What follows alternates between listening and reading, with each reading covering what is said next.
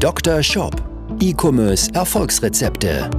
Dr. Sebastian Decker ist das Gesicht von Evolve Digital und Trainer der Google Zukunftswerkstatt.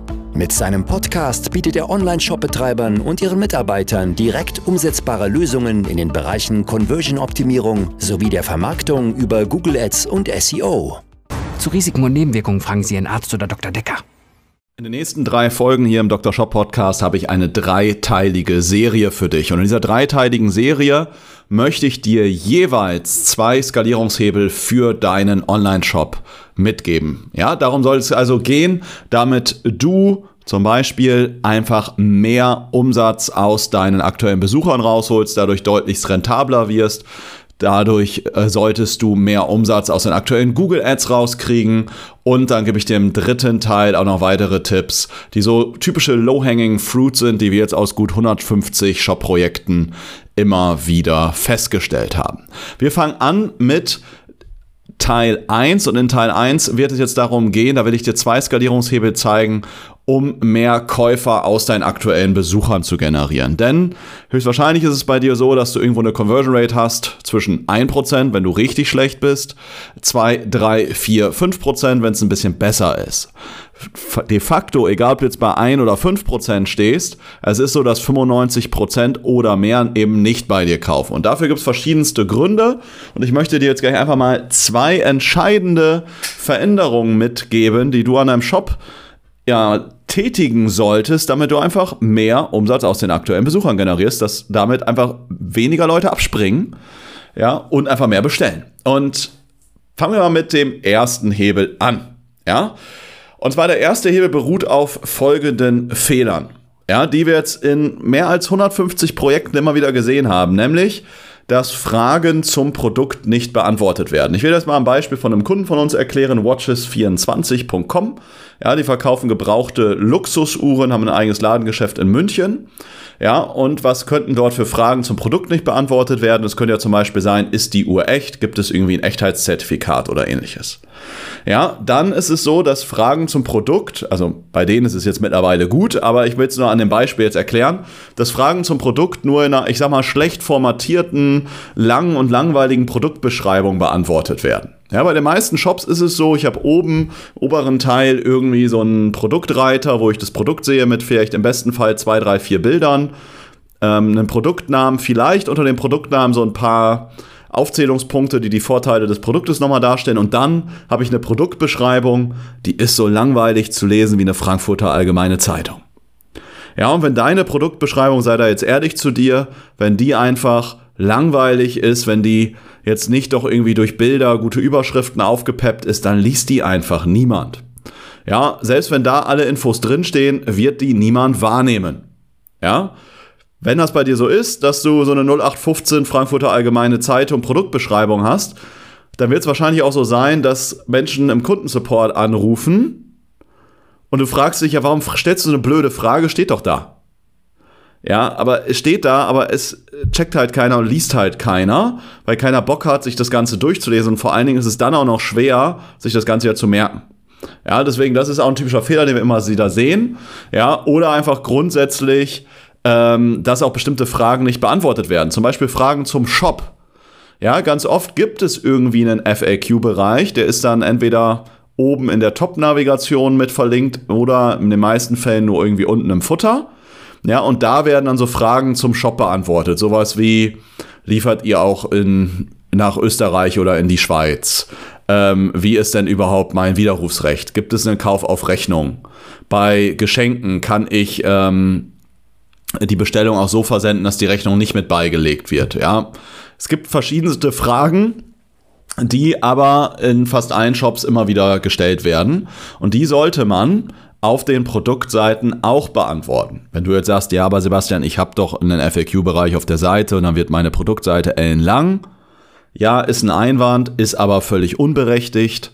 Ja, datengetrieben kann ich dir aus den ganzen Projekten sagen, wenn du diese Frage auf deiner Produktseite beantwortest, wirst du einfach mehr Add to Cards, also mehr Leute generieren, die dein Produkt auch in den Warenkorb legen und aber auch mehr Bestellungen. Denn Menschen, die alle Fragen beantwortet haben, die kaufen. Menschen, die nur eine Frage nicht beantwortet haben, kaufen nicht. Ganz einfach.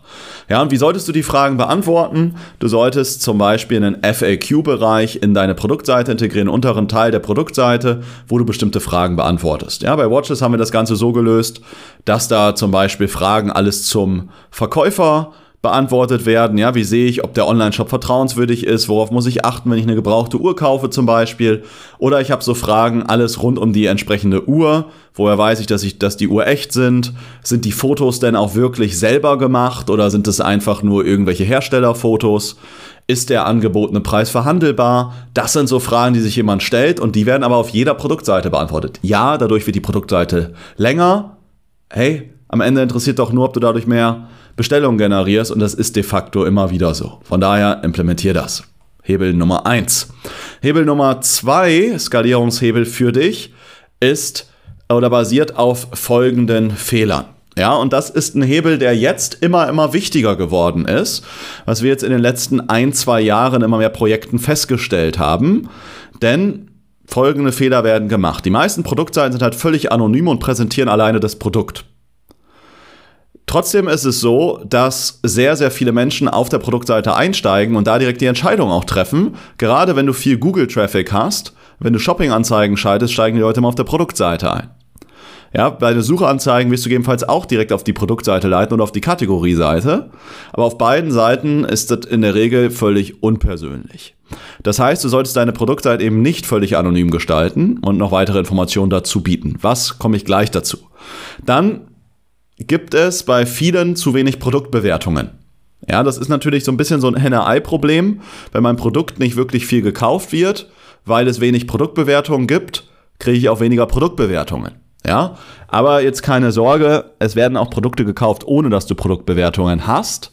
Aber sie werden natürlich besser gekauft, wenn du Produktbewertungen hast. Solltest du wenige oder gar keine Produktbewertungen haben, also 0 bis 5, dann empfehle ich dir immer auch mit auf der Produktseite deine Shop-Bewertungen mit zu integrieren. Ja, denn das zeigt ja auch wieder, dass du grundsätzlich einen guten Job machst. Wenn du grundsätzlich einen guten Job machst, vertraue ich dir ja erstmal.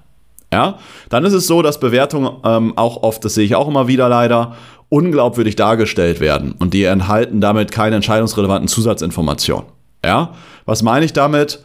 Ja, es wird dann äh, irgendein Plugin verwendet im Shop, wo ich eigentlich auch händisch die Bewertung eintragen könnte. Sieht einfach unglaubwürdig aus. Ich habe keine zu, äh, entscheidungsrelevanten Zusatzinformationen. Nimm mal ein Beispiel. Kunde von uns, Turbogrün, die verkaufen Rasendünger. Die fragen zum Beispiel bei der Bewertung auch mit ab. Das lösen sie über Reviews.io. Fragen sie zum Beispiel mit ab, wie schnell war die Lieferung. Ja, die fragen ab, wie findest du unseren Support? Und die fragen aber auch ab, wie würdest du die Wirkung beurteilen, was ja bei einem Rasendünger das Wichtigste ist.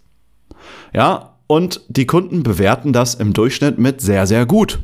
Ja, wenn ich das sehe und ich weiß, hey, alle anderen haben gesagt, der Rasendünger wirkt, dann gibt es auch keine Frage mehr, dass ich den nicht kaufen soll. Ja, das ist ein wichtiger Punkt, den du bei deinen Bewertungen auch mit integrieren solltest. Entscheidungsrelevante Zusatzinformationen abfragen. Bilder zum Beispiel auch. Ja, die zeigen zum Beispiel auch viele Bilder von schönen Rasen. Ähm, was ist eigentlich die Mehrzahl von Rasen? Rasenräsen? Wahrscheinlich von schönen Rasen, von schönen Gärten, ja, wo ein schöner Rasen vorhanden ist, ja. Und ähm, das trägt natürlich auch wieder zu Vertrauen bei, aber auch zu Inspiration und es gibt ist ein Ziel, was jemand erreichen möchte durch einen schönen Rasendünger und dementsprechend führt der Kunde oder der noch nicht Kunde sich dadurch bestärkt und wird dann eben Kunde. Ja. Eine weitere Sache, die du integrieren solltest, auch ähnlich, ähm, ähnlichen Einwand, den ich immer wieder höre beim FAQ-Bereich, ist, du sollst den Über-uns-Bereich in deine Produktseite mit integrieren. Da sagen mir immer viele, ja, aber ich habe doch eine Über-uns-Seite in meinem Shop. Wenn du dir mal das Ganze mal über Analytics-Daten anguckst, dann wirst du feststellen, dass so eins bis vielleicht 2% deiner Besucher sich deine Über uns Seite angucken. Aber es ist für deutlich mehr Menschen relevant, wer steckt denn überhaupt hinter dem Shop. Ja, wenn du dir zum Beispiel mal anguckst, wie viele Leute dann wiederum das Impressum zum Beispiel aufrufen, werden das wieder mehr sein. Aber zugegebenermaßen, das Impressum ist ja auch mega unpersönlich.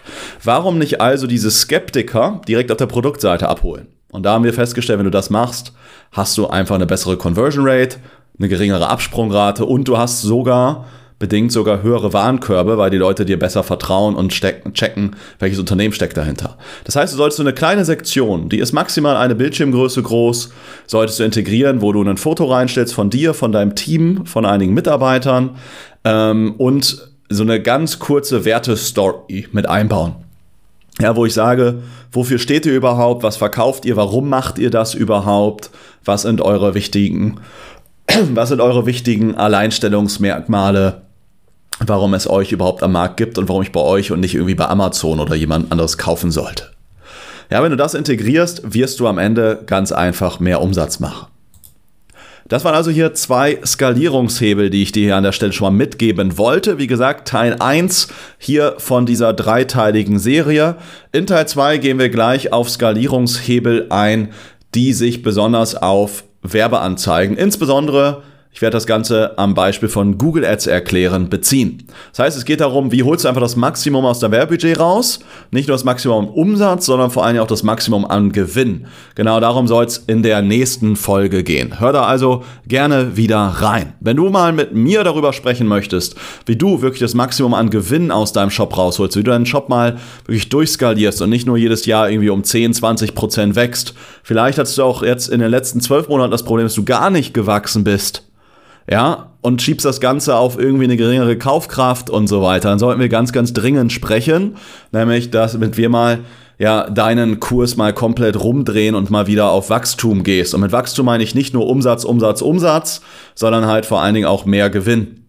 Dann trag dich bei uns ein für eine persönliche Shop-Analyse. Wie kommst du dahin? Den Link dazu findest du in den Show Notes oder du gehst über unsere Webseite www.evolve-digital.de. Wenn du dann direkt noch einen Slash-Termin anhängst, dann bist du direkt in der äh, Seite, wo du dann kurz deine Kontaktdaten einträgst. Wir melden uns bei dir, checken, ob wir dir da helfen können, ob du da auch der Richtige am Sprechen bist, ob dort der richtige Zeitpunkt ist. Und dann, ähm, ja, lernen wir uns vielleicht schon diese oder nächste Woche kennen und sprechen einfach mal eine Stunde, anderthalb Stunden wirklich mal im Detail über deinen aktuellen Shop. Ich schaue mir das Ganze vorher genau an, können uns gerne auch mal deine Werbekonten angucken und sprechen darüber, was sollten für dich die nächsten Schritte sein. Ist es eine Conversion-Optimierung?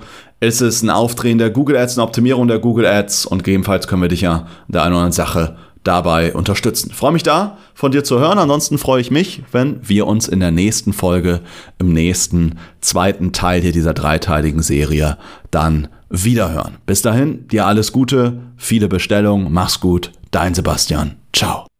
Hey, hey, eine Sache, die ich abschließend noch ergänzen möchte. Und zwar habe ich ein E-Book dazu geschrieben, in dem du nicht nur dreimal zwei Skalierungshebel findest, sondern insgesamt zehn Skalierungshebel, die ich dir anschaulich mit den entsprechenden Fehlern, aber auch mit den Lösungen zusammengefasst habe. Den Link dazu findest du auch in den Show Notes.